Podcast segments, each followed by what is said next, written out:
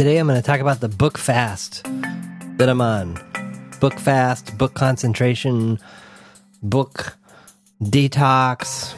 I guess you could call it any number of things, but basically what it is is it's an agreement that I have with my coach that I am only reading a select few number of books and instead of what I used to do, which is read as many books as I can in a year because that's quote what smart people do.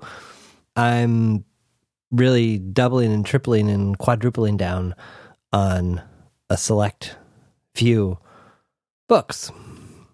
The coach I'm working with, his name is Gary Mahler. And before I started working with him, I was I was listening to different podcasts that he had been on. And in one of them, or maybe it was two of them, something that really caught my eye was his answer to a question of, you know, what are your favorite books or what are you reading? And his response was very surprising in that he said that he read very little. And he actually mentioned some books that he had read over the years, one of which caught my attention because I'd recently picked it up at the Goodwill, and I'll talk about that one in a second.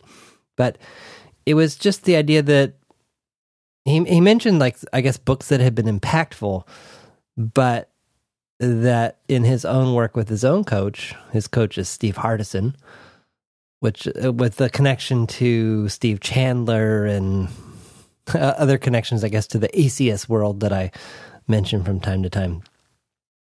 Anywho, his idea was to keep his mind clear and clean and only focused on the material that he's working with his own coach on and not just continuing to clutter his mind with other things.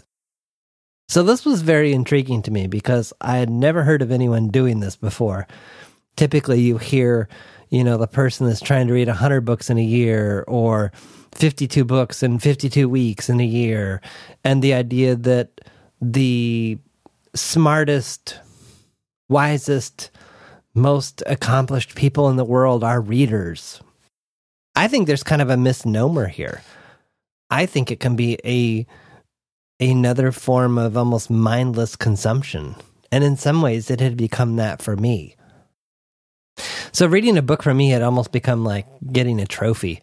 The trophy for me in my case was adding it to the list of books that I'd read all the way through or listened to all the way through for some reason, I don't know that it was inspired by anything in particular, but my senior year of high school, I started a spreadsheet of every book that I finished, and I have continued to add to that list to this day.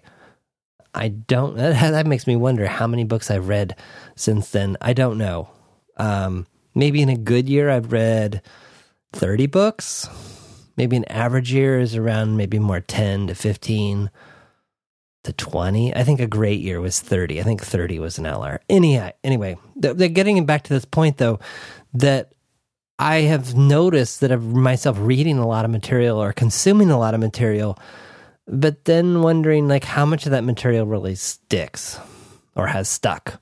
So an example here might be uh, James Clear had a really, really good book on habits called Atomic Habits.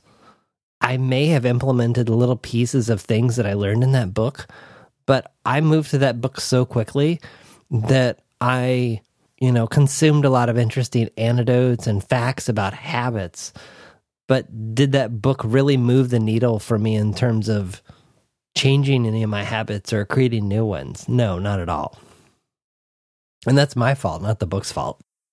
So even before I started coaching with Gary, I took this challenge on. So in July, I believe it was July or so, because I know going into my August road trip where we were gone for 26 days from essentially one end of the United States to the other and then back, there were only two or three books that I was allowed to read from.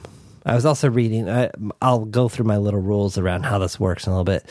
I was reading, I think, one book for pleasure and in other words, not with the intention of learning anything.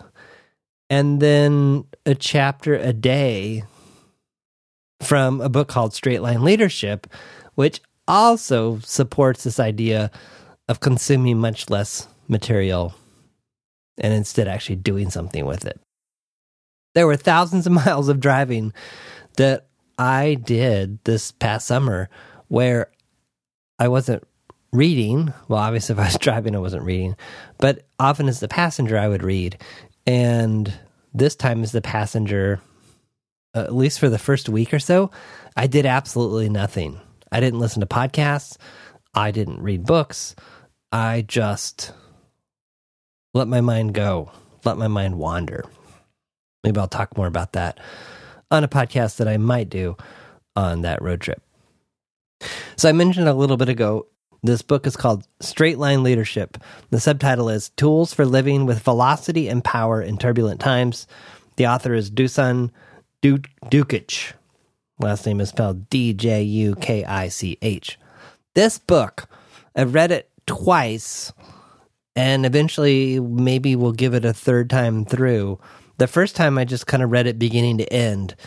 And then starting actually with my road trip, it was one chapter a day. That was all I was, allowed. that was all basically was all I allowed myself to do was I could read one chapter and then I had to stop. And it was amazing to just sit with one chapter at a time each day. There's some awesome stuff in this book about taking action and consuming less information that I think really supports this idea well. So I'm going to read some quotes from some sections I thought were powerful. He has this, he calls it straight line, straight line individuals, straight line leadership. It's kind of his, his term. He also refers to, and this kind of a common coaching term, distinctions. So distinctions are often comparing two terms and what's distinct or different about those two terms. And so he's playing with kind of the early part of the book, around page 25 or so. He's playing around with this concept of the distinction of understanding versus living it. Quote Straight line individuals can read three chapters out of a business book and accomplish more than a zigzagger who reads 78 books and underlines every word. Straight line individuals are not content with understanding. Their purpose in reading is different. They are disciplined in remembering what their intention is.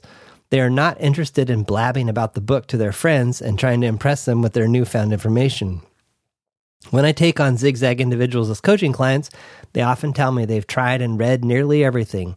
They say, quote, Now I know all this great stuff. Now what? Is it time to go read more stuff that I'm not going to do anything with? No, it's time to utilize some distinctions. And so this book is full of lots of really, really powerful distinctions. In fact, I refer to this book, uh, or was for a period of time, as my daily punch in the face because it was often just that. He draws a distinction here as well straight line individuals versus zigzag people. So, straight line people are people that go from point A to point B and get it done. And zigzag people are people that tend to go in circles and don't go from point A to point B. So a little further on, he talks about, you know, when you actually incorporate these distinctions or these tools. So then he talks about how the straight line individuals are not better than others uh, and they're not different. It's just that they they create and utilize more internal tools and then it's back to the book. And once these tools, distinctions, are incorporated, there's nothing but pure, powerful, intelligent action. Circle and zigzag people are not in action because they're hung up. They are trying to sort out what they see as necessary preconditions to take action. For example, they say they need more courage, or they think they need to get rid of a certain bad habit, or learn more about the situation before they can act. And then in chapter 9, this is what really, really, really put me over the top. Chapter 9 is called What I Know versus What I Live. So that'd be another distinction. So I'm quoting from chapter 9. I've acquired. What do I live? What do I implement?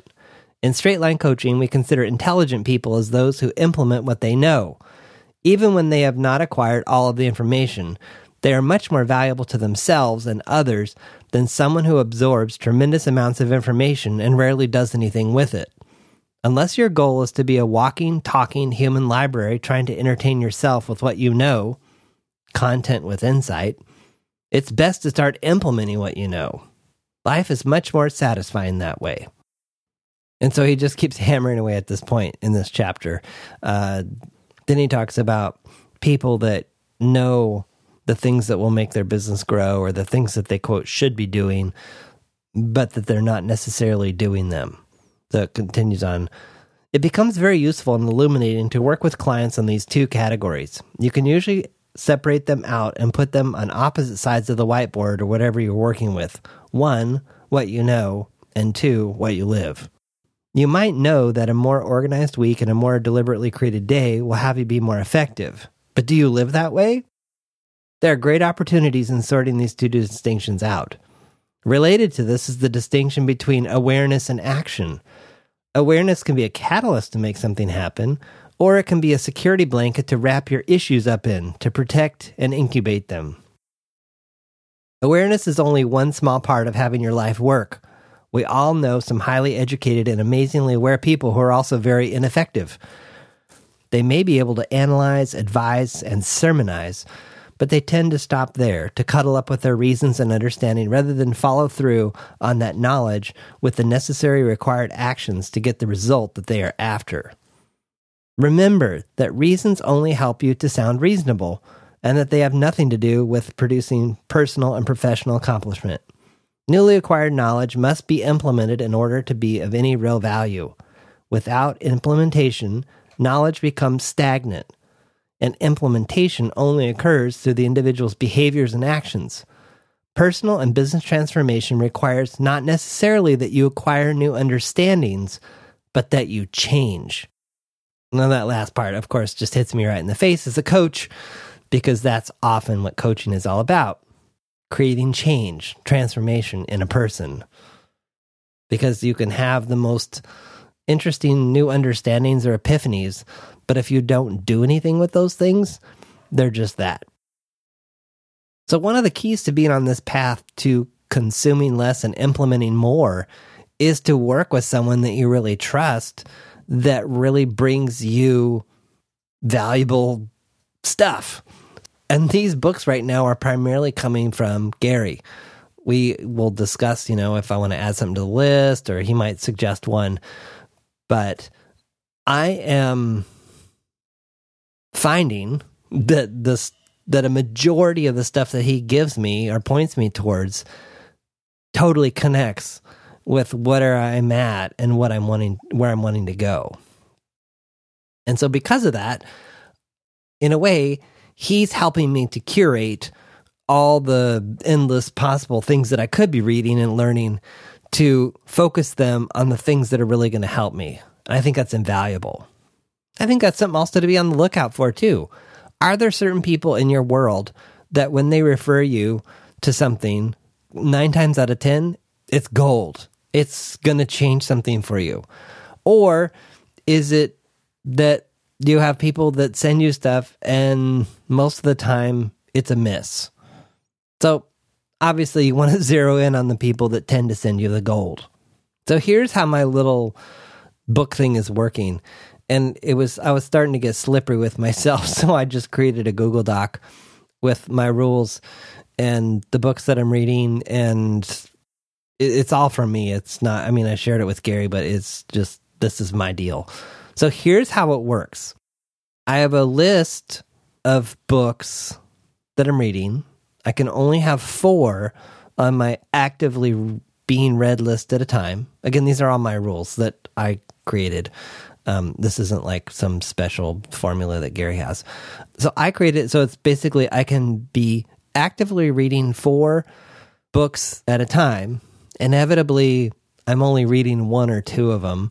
And when I say reading, I mean thoughtfully, actively studying.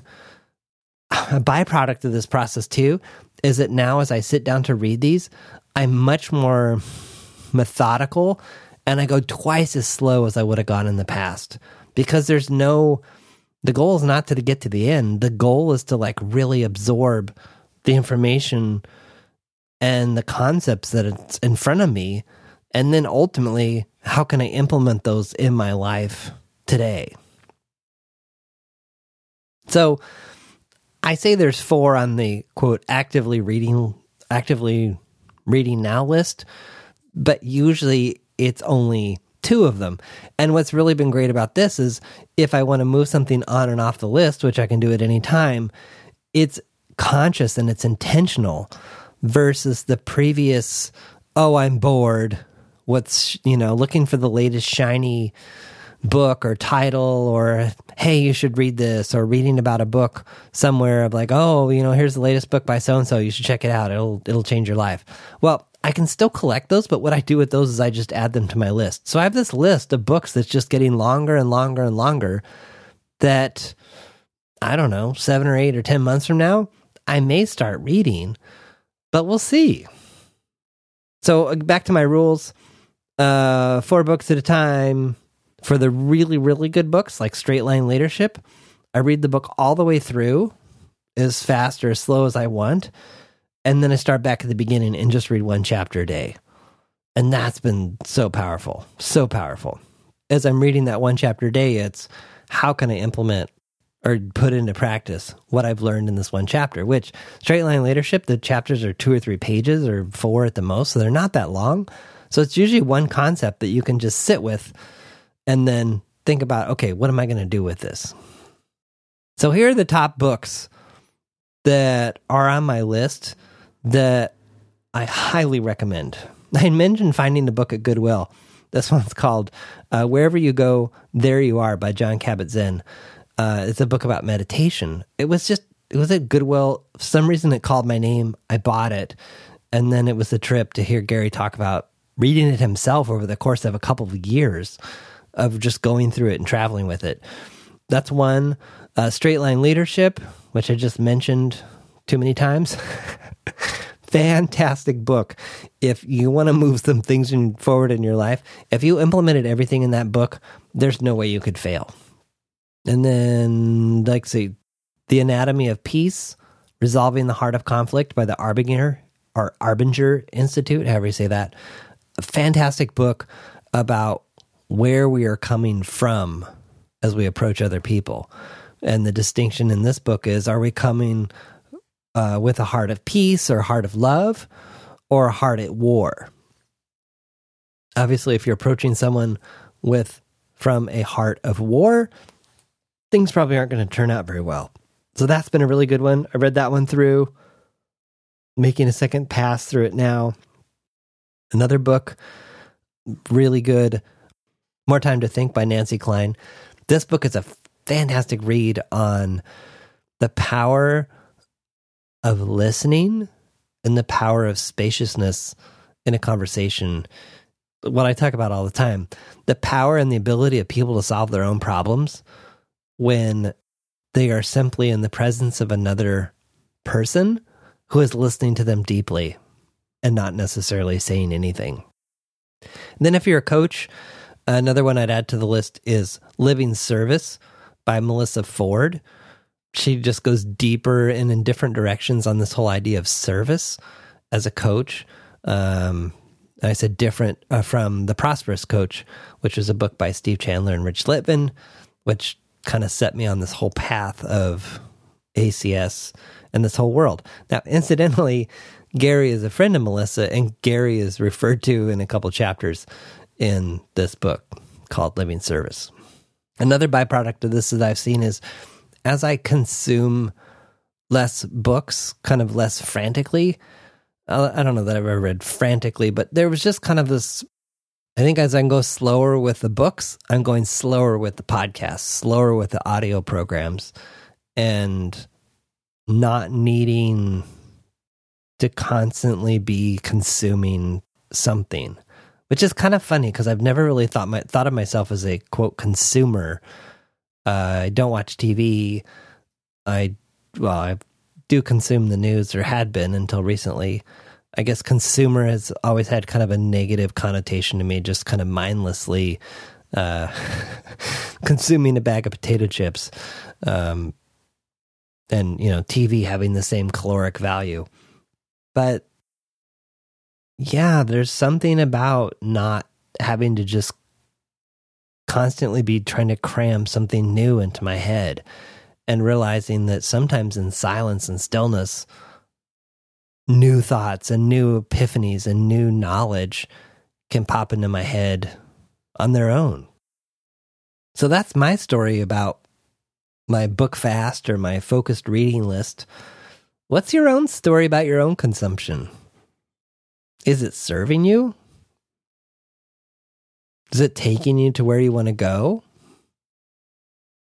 But it'd be worthwhile to try this experiment that I'm trying.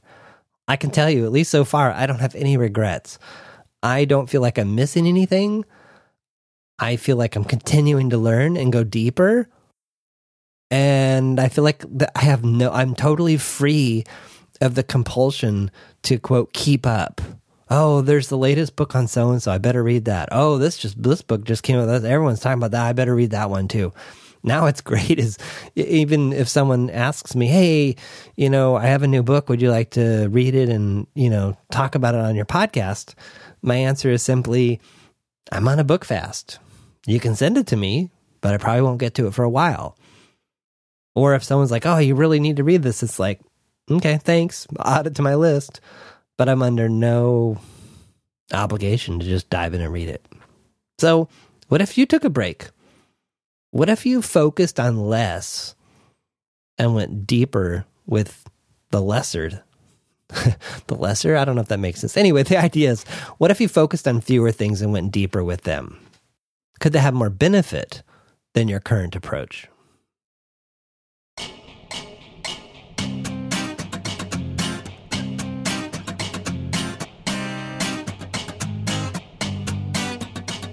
Thanks for listening to The John Poelstra Show.